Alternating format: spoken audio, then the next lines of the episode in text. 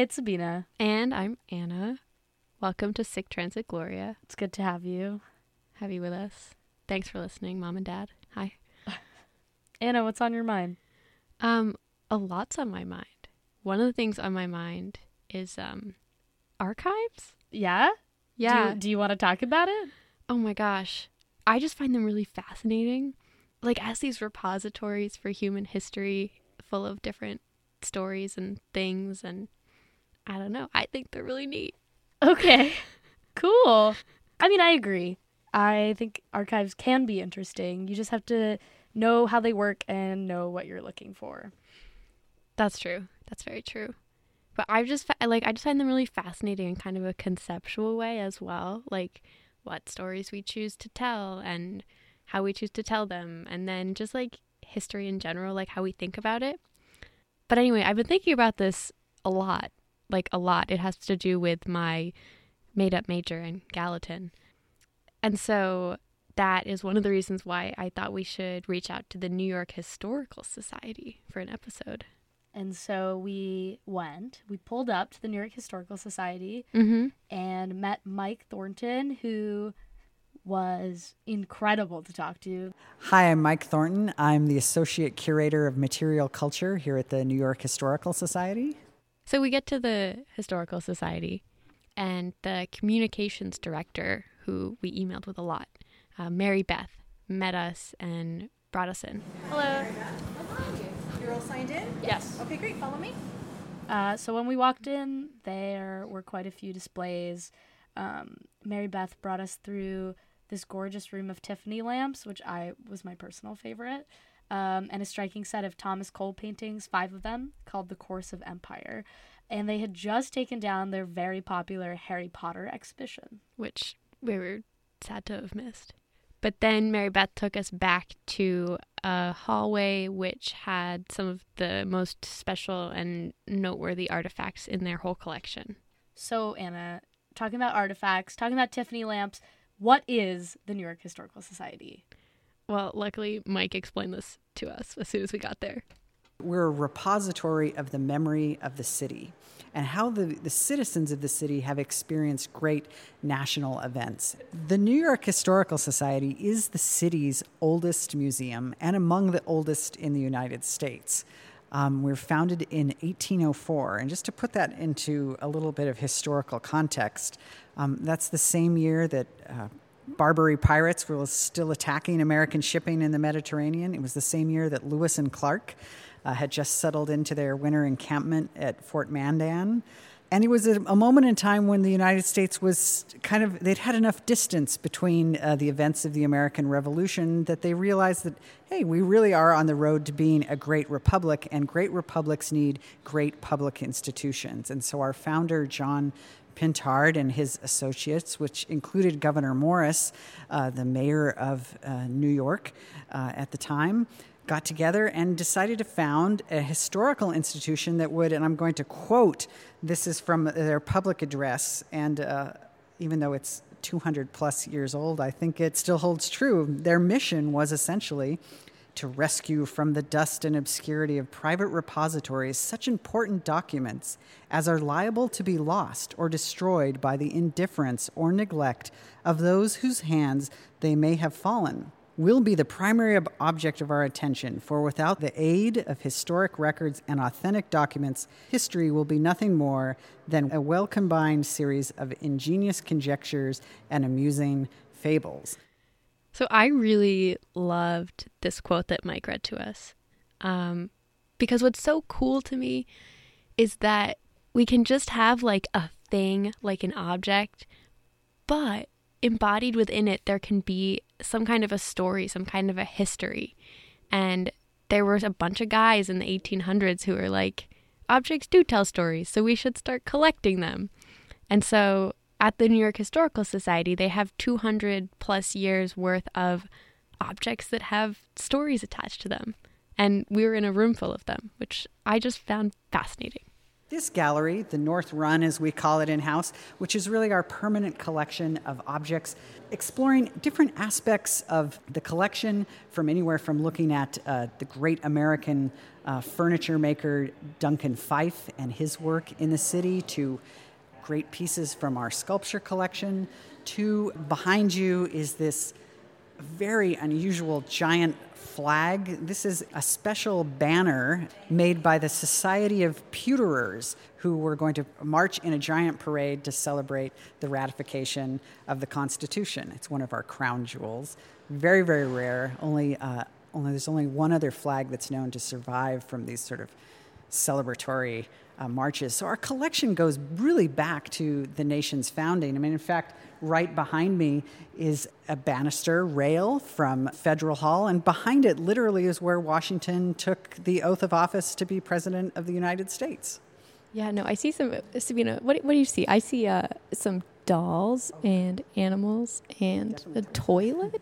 some salt and pepper shakers, or what that appears to to me to be. The space is like almost like an alley, um, just going straight down. So we have a lot of chairs.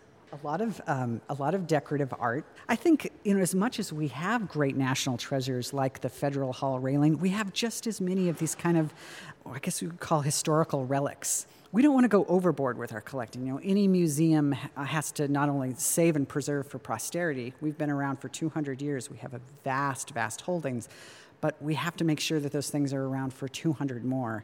And so you really have to think about the stewardship and the care long term for stuff. And so we're very selective about what we take. And so we try and be on point with our collecting, especially in regards to the 20th and 21st centuries. And so we're really looking for the stories that 200 years from now, historians are going to be interested in. You know, like for instance, you know, the reemergence of the women's rights movement and a lot of the civic activism that's going on. We're really looking to kind of capture those stories and the experiences of, of New Yorkers. So is that like curatorial aspect what makes you guys a collection and not a bunch of academic hoarders? I think it's the idealism that drives us. You know, we're certainly not out to be hoarders, but we certainly are out to kind of capture this, the moments of our time. And you know, what are those objects? And it's a great question. You know, we, we don't we can't predict the future, but we certainly hope that we've done right in the moment to capture what will be of interest in the future.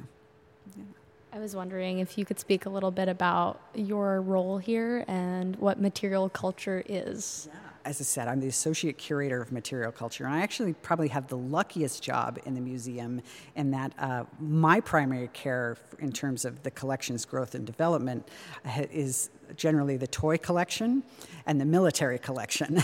so uh, those are two things I'm very, very passionate about. But material culture is really kind of looking at objects and trying to kind of unravel their social context and history and what did they mean to people in the past? How were they used? What did that say about the activities of men women and children um, by looking at how they used things what materials were being used uh, how things were produced? You know the great story of american history has largely been that American history is written and understood by documents, written pieces of evidence. And so adding this sort of uh, saying, ascribing that sort of power to an object is a relatively new field. It really kind of emerges in the 1930s and 40s, and it, and it continues to grow today.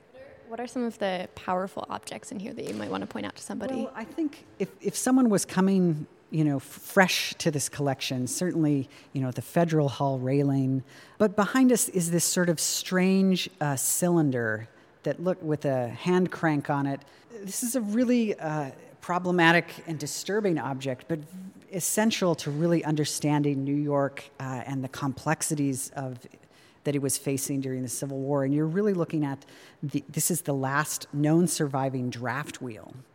New York was a, has always been a city of immigrants, and as the city was uh, faced with uh, sending more and more uh, men to fight the Civil War, the Irish and Italian populations were in, increasingly in competition with uh, free blacks here in the city for the low paying wage jobs. And if you had a certain amount of wealth and income, you could actually buy yourself out of the draft. You didn't have to go. And, and people were in an uproar. They're like, that's absolutely unfair. Why should we go and fight for a war that's not going to, to benefit us in the long run? It erupted in what's known as the New York City draft riots of 1863. It's the bloodiest day in New York City. For th- three days, they ran amok, lynching men, hurting children, breaking windows. Before it was kind of all calmed down, they actually had to send regiments from Gettysburg up into the city to quell the riots. But this draft wheel, essentially the event, the kind of this lottery that kind of kicked off the riot, this one survives. But when they opened it up, it still had all the names of the potential draftees inside. Well, So is that I really of the liked our visit to the New York really Historical valuable about Society. having objects? I is sort tot- of I just fact nerded out the entire time. Stories I that are discoverable later in the way that like a manuscript closer, couldn't do. I, I think so because I think we're we're biased to the interests uh, not only of our own research, but biased to the interests of our time. There's so much work to be done. There's so many mysteries, so many stories that haven't been told. And it's certainly my hope that people will return to these, to some of our classic chestnuts like the draft wheel, and they'll see new things. You know, that someone hasn't asked the right question of it to unravel, you know, its full mystery. And so I think of it as, as a repository where, you know, we're banking on, you know, an inquiry in the future that citizens will want to come and, and return to these objects with new questions while also being proud of a certain heritage and past. I don't think we proceed from any uh, notion that we understand it all. I think that that's far too arrogant. Um, I think we really think of ourselves as stewards and doing our best to lay a groundwork so that a future researcher, scholar, patron might be able to open some type of door. Do you think that that's a reason that people visit museums and take their kids? What one of the things that a museum does is that it makes the past real. I think it's a lot harder to understand that if we all we have is um I don't know A textbook? a textbook. Yeah. Yeah. What is being neutral as an archivist? So is it letting the objects come to you and then just making the archive? Or is it seeking out actively objects of from marginalized communities at that time so that that can be reflected in the archive? I think it's less about trying to control a narrative than about sort of seeing what is happening and then trying to I don't know take in things that tell the truth of reality as it actually is. I think, but in displaying objects, they are telling stories. But you're right, there's no, like, they don't have an angle on anything.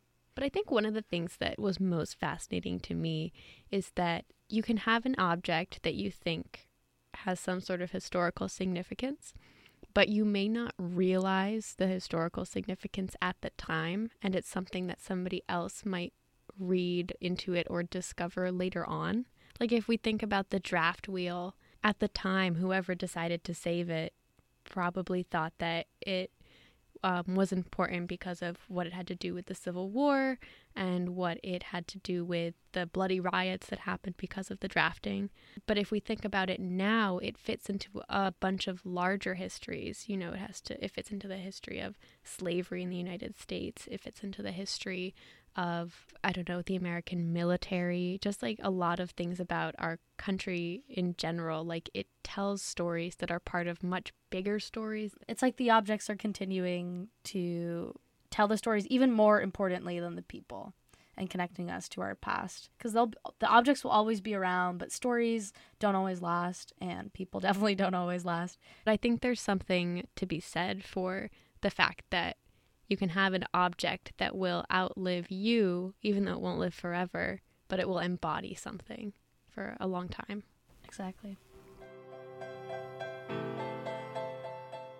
so anna had the incredible idea of adding a visual component to our podcast so we have an instagram It is um, at Sick Transit Gloria Pod, and you can follow us like if you want if you want. You don't have to. But like if you want to like we're there Yeah, you, you can do it.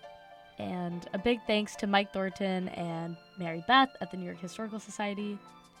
Our theme song is New York Minute Prayer by Shilpa Ray, and this episode was produced by me.